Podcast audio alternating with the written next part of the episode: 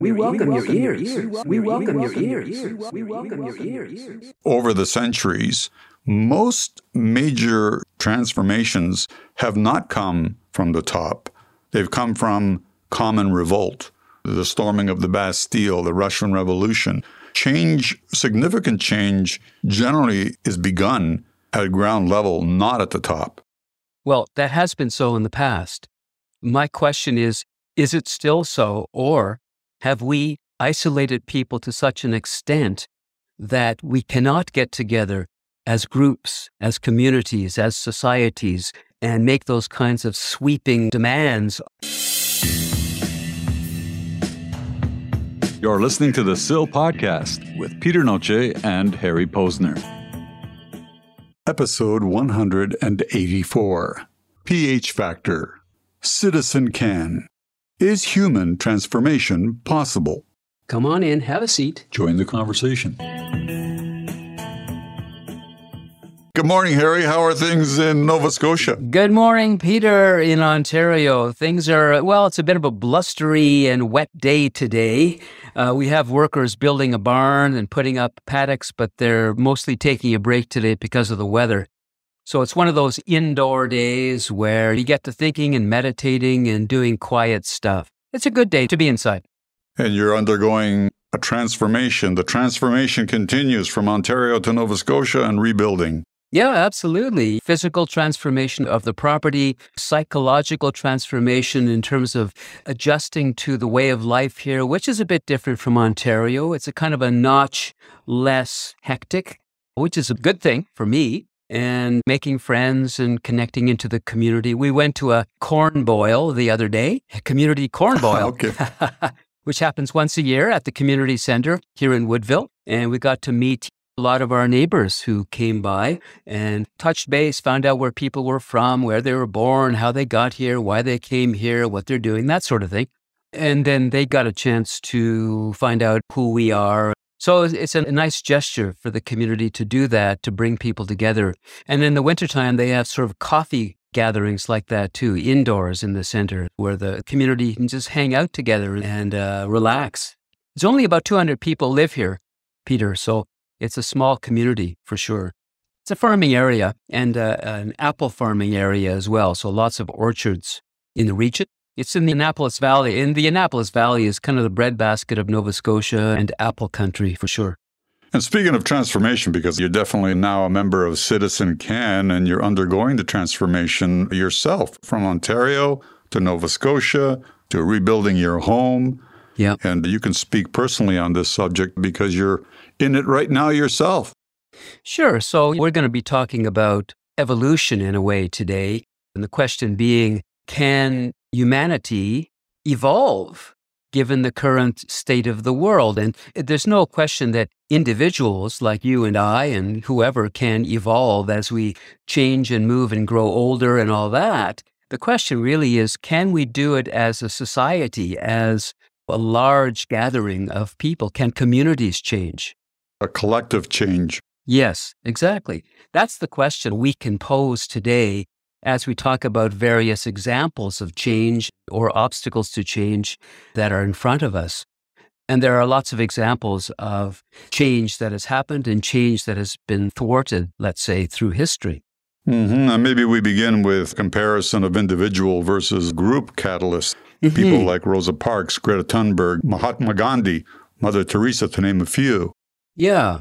And these folks stood out as kind of exemplars of a certain way of viewing the world, whether it's through peaceful opposition in terms of Gandhi, who accomplished, in a sense, the freeing of India from British rule, whether it's Rosa Parks standing up for herself at the back of that bus and refusing to go there and be that type of human being, and was the forerunner of major civil rights change in the US. So it is possible to make these changes. Now, someone like Greta Thunberg, you could argue that she is one of that group, but I suspect that maybe she isn't because it seems to me that her exhortations are kind of falling on deaf ears mostly, wouldn't you think? Yes, in a way, or at least there's a distinct division between those who support her and those who kind of ridicule or demean her in some ways. Yeah. I think the issue is also understanding the era and the times in which that particular individual is putting themselves on the forefront. I think that Greta Thunberg has much more to contend with in terms of the technological factors which surround her you mean? versus the other people. Well, there's an immediate exposure. There's no time for translation of information or for things to sort of seep in or to question. Things are immediately brought to the surface, sometimes before information even gets out. So an event happens or she says something, and there's an immediate visceral response without perhaps digging into what's behind everything.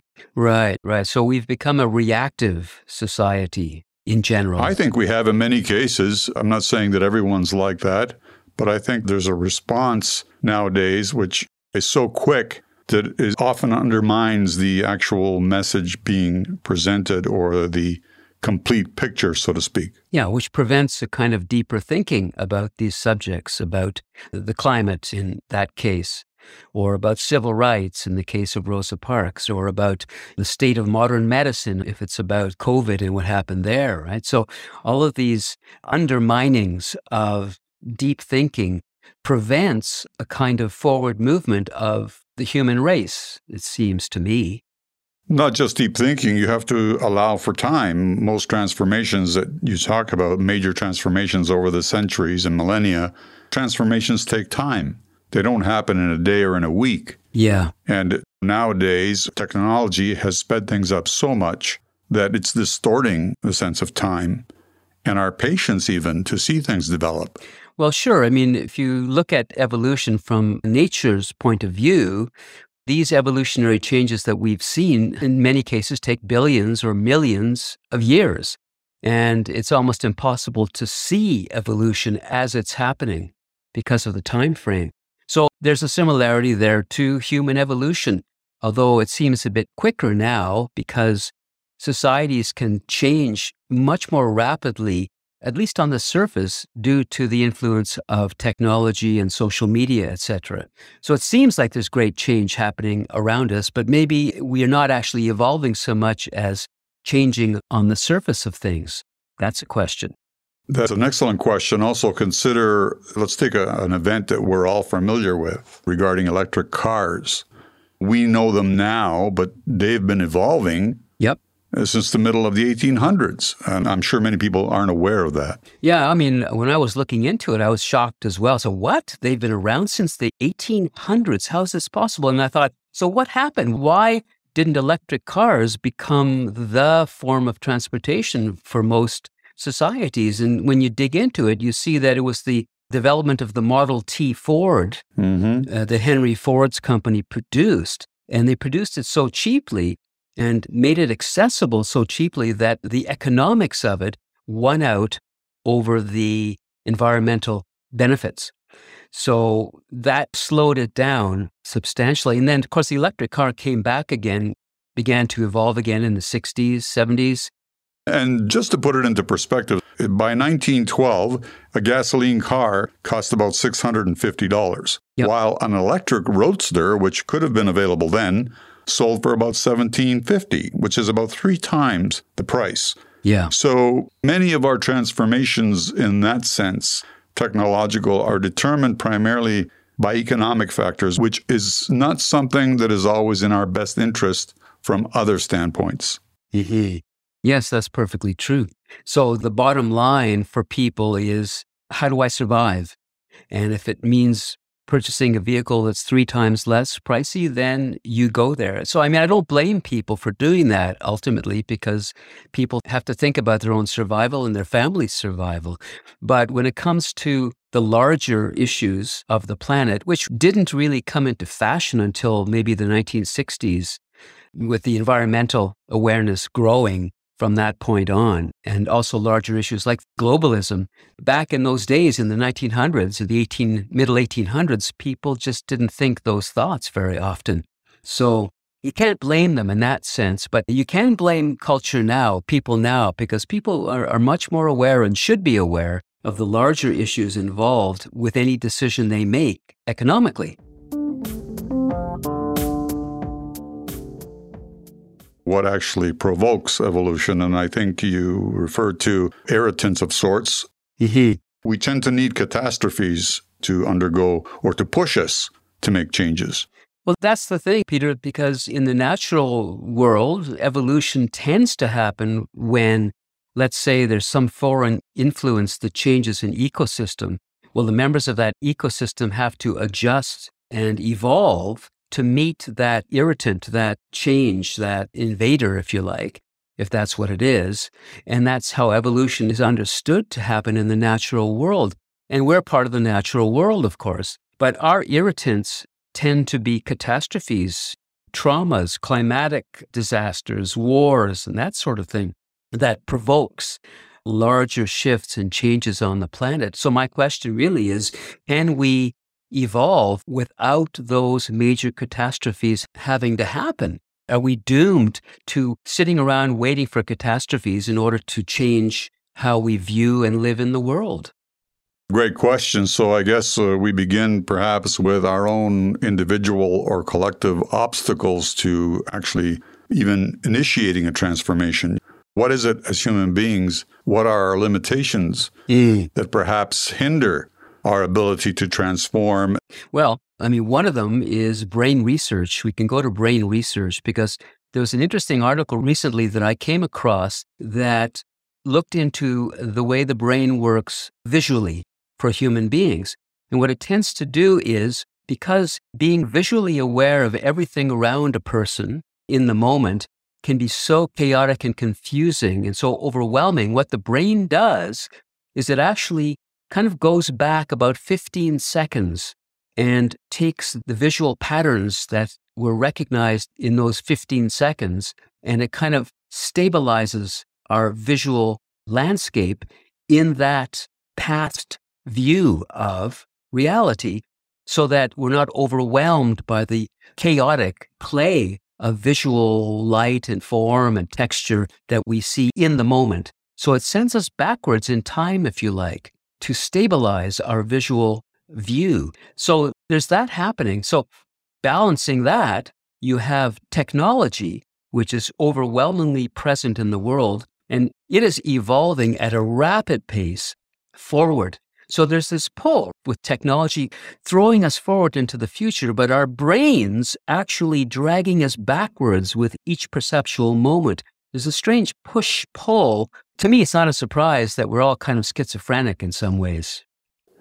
no, oh, because we're lagging in many ways. What you just described is much like a film or even this podcast, the editing of it. You have many fragments that you piece together to make some flow of everything. Whereas the total finished product flows smoothly as a film editor works. Yeah. There are multiple pieces that are put together to create this smooth finish, yeah. which allows you to experience the movie as a flow instead of fragments. And we, as you mentioned uh, with the brain function, the stability factor comes from our brain constantly welding pieces together rather than seeing individual fragments or individual sections of things. Right.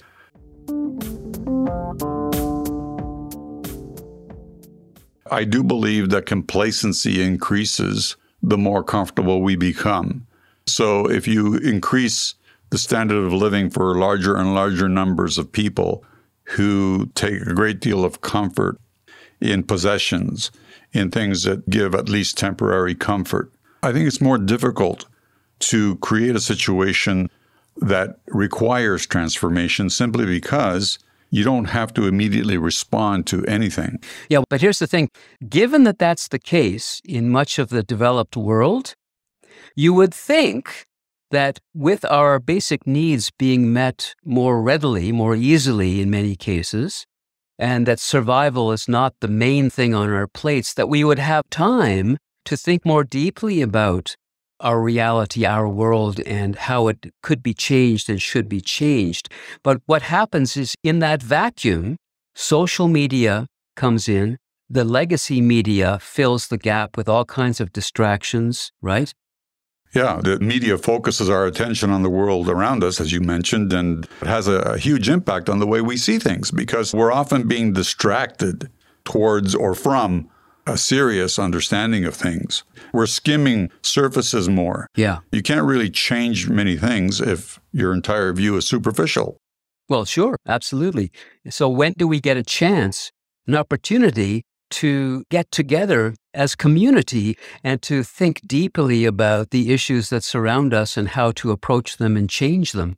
COVID over the last two years has prevented the gatherings of people, whether it's in cafes or community centers, which in the old days, let me say, the olden days, that's where change would happen. People would talk about a new idea for the community and it would start to make the rounds and gradually it would take and then the community would make the change. But if you can't get together as human beings in groups, or if you're isolated behind your computer screens scrolling through social media all day, there's no opportunity to share those ideas with your immediate neighbors, your immediate community. And it becomes much more difficult to make change that way. Social media is all well and good to get ideas out there, but the way social media works is the idea is introduced and then five seconds later, it's scrolled away. It scrolls away. It just disappears. Well, I think generally speaking, there has been a degradation in that sense. Yeah. However, I also believe that out of these situations arise individuals or group of individuals who learn from and extrapolate and create and do begin a process of transformation on a smaller scale, which tends to spread out perhaps more slowly simply because many of the things that are happening are not being backed by the media because it may not be politically or economically advantageous to do so. That's our constant, I believe, especially in the developed world and in third world countries too that are quickly evolving and changing and raising their standards of living and reducing poverty and so on. The same things apply. The same things are happening. Well, it also has to do with a kind of traditional hierarchical view of society, which goes back forever to the pharaoh and kings and queens and monarchs of all kinds, emperors, where society has been a top down decision making pyramid for a long, long time. And that hasn't changed really. We elect our officials and we call them servants of the people, but we would still put them up near the top of any triangle of power that we have in society. And we trust that the higher ups have our best interests at heart. There was a very interesting video by Neil Oliver, the Scottish commentator that I just saw today, where he talked about our reliance on the top people to make wise decisions in our behalf and how maybe we've been taken for a ride all this time and that that trust is maybe not necessarily warranted and that we should rethink the way society functions in terms of how we make decisions and who makes those decisions. Technology has become the go to God for finding solutions to everything. We trust implicitly that technology will find answers to pretty well everything, all of our problems. I think that's deep down now in many people.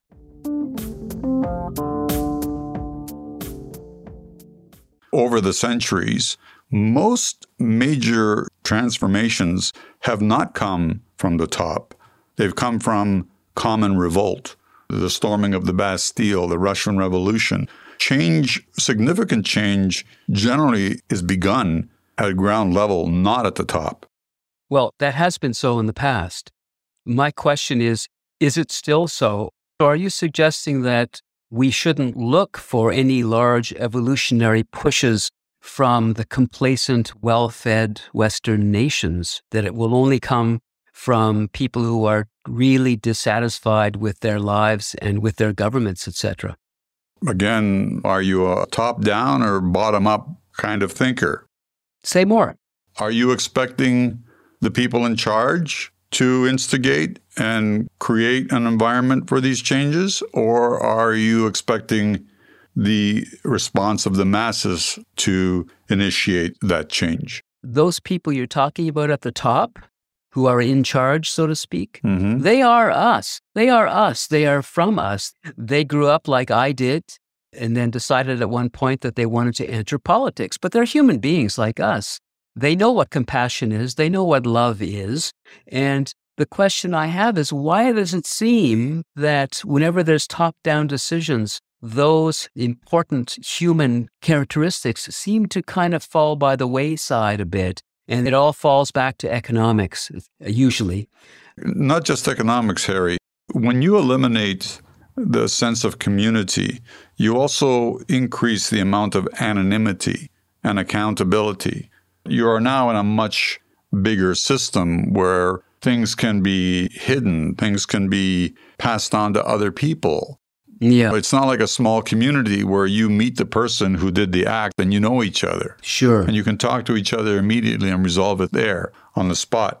Mm-hmm, mm-hmm. So maybe one of the other obstacles in place that confronts our evolution, our push to evolution, is the creation of institutions and the kind of hardening of institutions into bigger and bigger monolithic structures in society. Until those institutions start to diversify and soften and kind of break apart a little bit, it's very hard to shift the way society moves because those institutions are everywhere and they tend to control what we can and cannot do. Exactly. We need to decentralize. We need to make smaller portions. Mm-hmm. And I think that's kind of happening in some ways because look at yourself. You've moved to a different province. You've started a new life. There are more and more people doing that. Up until recent years, the move has always been to the cities for the last 150, 200 years. Mm-hmm. For the first time in recent years, that's begun to reverse a little bit. Yeah. As people move out of the cities and begin to experience nature in its wilder form, that's something that could be a beneficial, let's say, irritant, because it can be an irritant if you're not used to the way nature works or not in touch with nature. It can be an irritant that pushes us to evolve further. Look at my working with horses. In the last three weeks, I've come very close to being injured by horses that have reared up or startled and moved suddenly. Mm-hmm. These things make a person become more super aware of their environment and of the animal and that the ground one is standing on and my inner comportment to them as well. All of that gets stirred up when you're working in nature and becoming more in touch with it. So I have to thank nature for the evolution that I'm experiencing now, small as it is and slow as it is, being a city slicker. yeah. I have to thank nature for doing that. And more people, as you say, are moving in that direction. And that's a good thing, I think, because in the rural communities, there tends to be a bit more sense of community, I think, going on than in the inner cities. Well, by its very nature, it requires more collaboration, more cooperation. And the thing you just described, which is the fundamental thing of change, the awareness level has to be there first. You can't change something if you're not aware that there's even a problem to begin with. Right. And it doesn't necessarily have to be a problem, it could be something that's already good and you just want to transform it into something better or something different. Mm-hmm. So it's a matter of moving out of our complacency with what is, looking at what's out there that's already good and making it even better and trying to make it even better. We can just look around us and say, how can I make the world better as I see it right now? And better is very different from more. We live in a world of more. Yeah. More what? More houses, more cars, more. I'm talking on a per unit basis here because if you've got more people, you need more things. But the amount of stuff, the amount of things that we create, it's not necessarily making it better. If I make a pot that I can fix over and over again versus throwing it out and replacing it six times in a 10 year period, I have a very different world. Yes. And Charles Eisenstein makes a similar point when he talks about our search for alternative sources of energy. What he says is that the emphasis shouldn't necessarily be on finding alternative sources of energy. It should be on asking ourselves how we work with energy. What are we doing with it? Do we need as much of it as we think we do, for example? And that that should be the emphasis, not on trying to find new sources on the planet to exploit, because every source, as we've talked about, every new technological development that depletes resources and makes the world seemingly better has downsides. So it's how we use the energy, not whether we can get more of it. And the how to applies to everything, technology included. The smartphone that we talk about constantly because it's so ubiquitous now and such a central part of most of our lives. Yeah. The smartphone itself is actually very good as long as you're cognizant of the fact that it's a tool. It's something that can enhance your life or make things easier. But if you completely buy into it and you get absorbed by all the negative aspects of the phone, the phone no longer has that same value. It's now detrimental to you. Like many things, like food, like exercise, all of it. It always comes down to, I, am going to say it again, balance. I think that's the word that's going to be on your tombstone balance. So even when you bring up the word balance, that's very subjective. Balance for you might be very different than balance for me. But the way nature works, the entire universe always strives for that. So we're playing with things and we're trying to change them to accommodate us rather than understanding what it is and going with the flow. Mm-hmm. And the question then is can we as individuals come together over shared visions, shared stories of a better world, and consciously evolve toward that rather than waiting for a top down solution or a technological solution or some catastrophe to happen that forces us. That's the question at hand, I think, for us as a humanity overall. Well, to focus more on shared things rather than opposing things. Mm-hmm, sure. Where the focus is on what we are working towards, not about what is it that we don't want to happen. Yeah, that's a good point. And a reminder to all listeners that we really love your comments. Please send along comments, respond, leave an audio comment, and any donations are also, of course, welcome since we are advertising free here at the Sill. And so, on that note, uh, Harry, I bid you ciao. I bid you ciao too. Ciao, ciao. Over and out. Over and Thanks, Harry.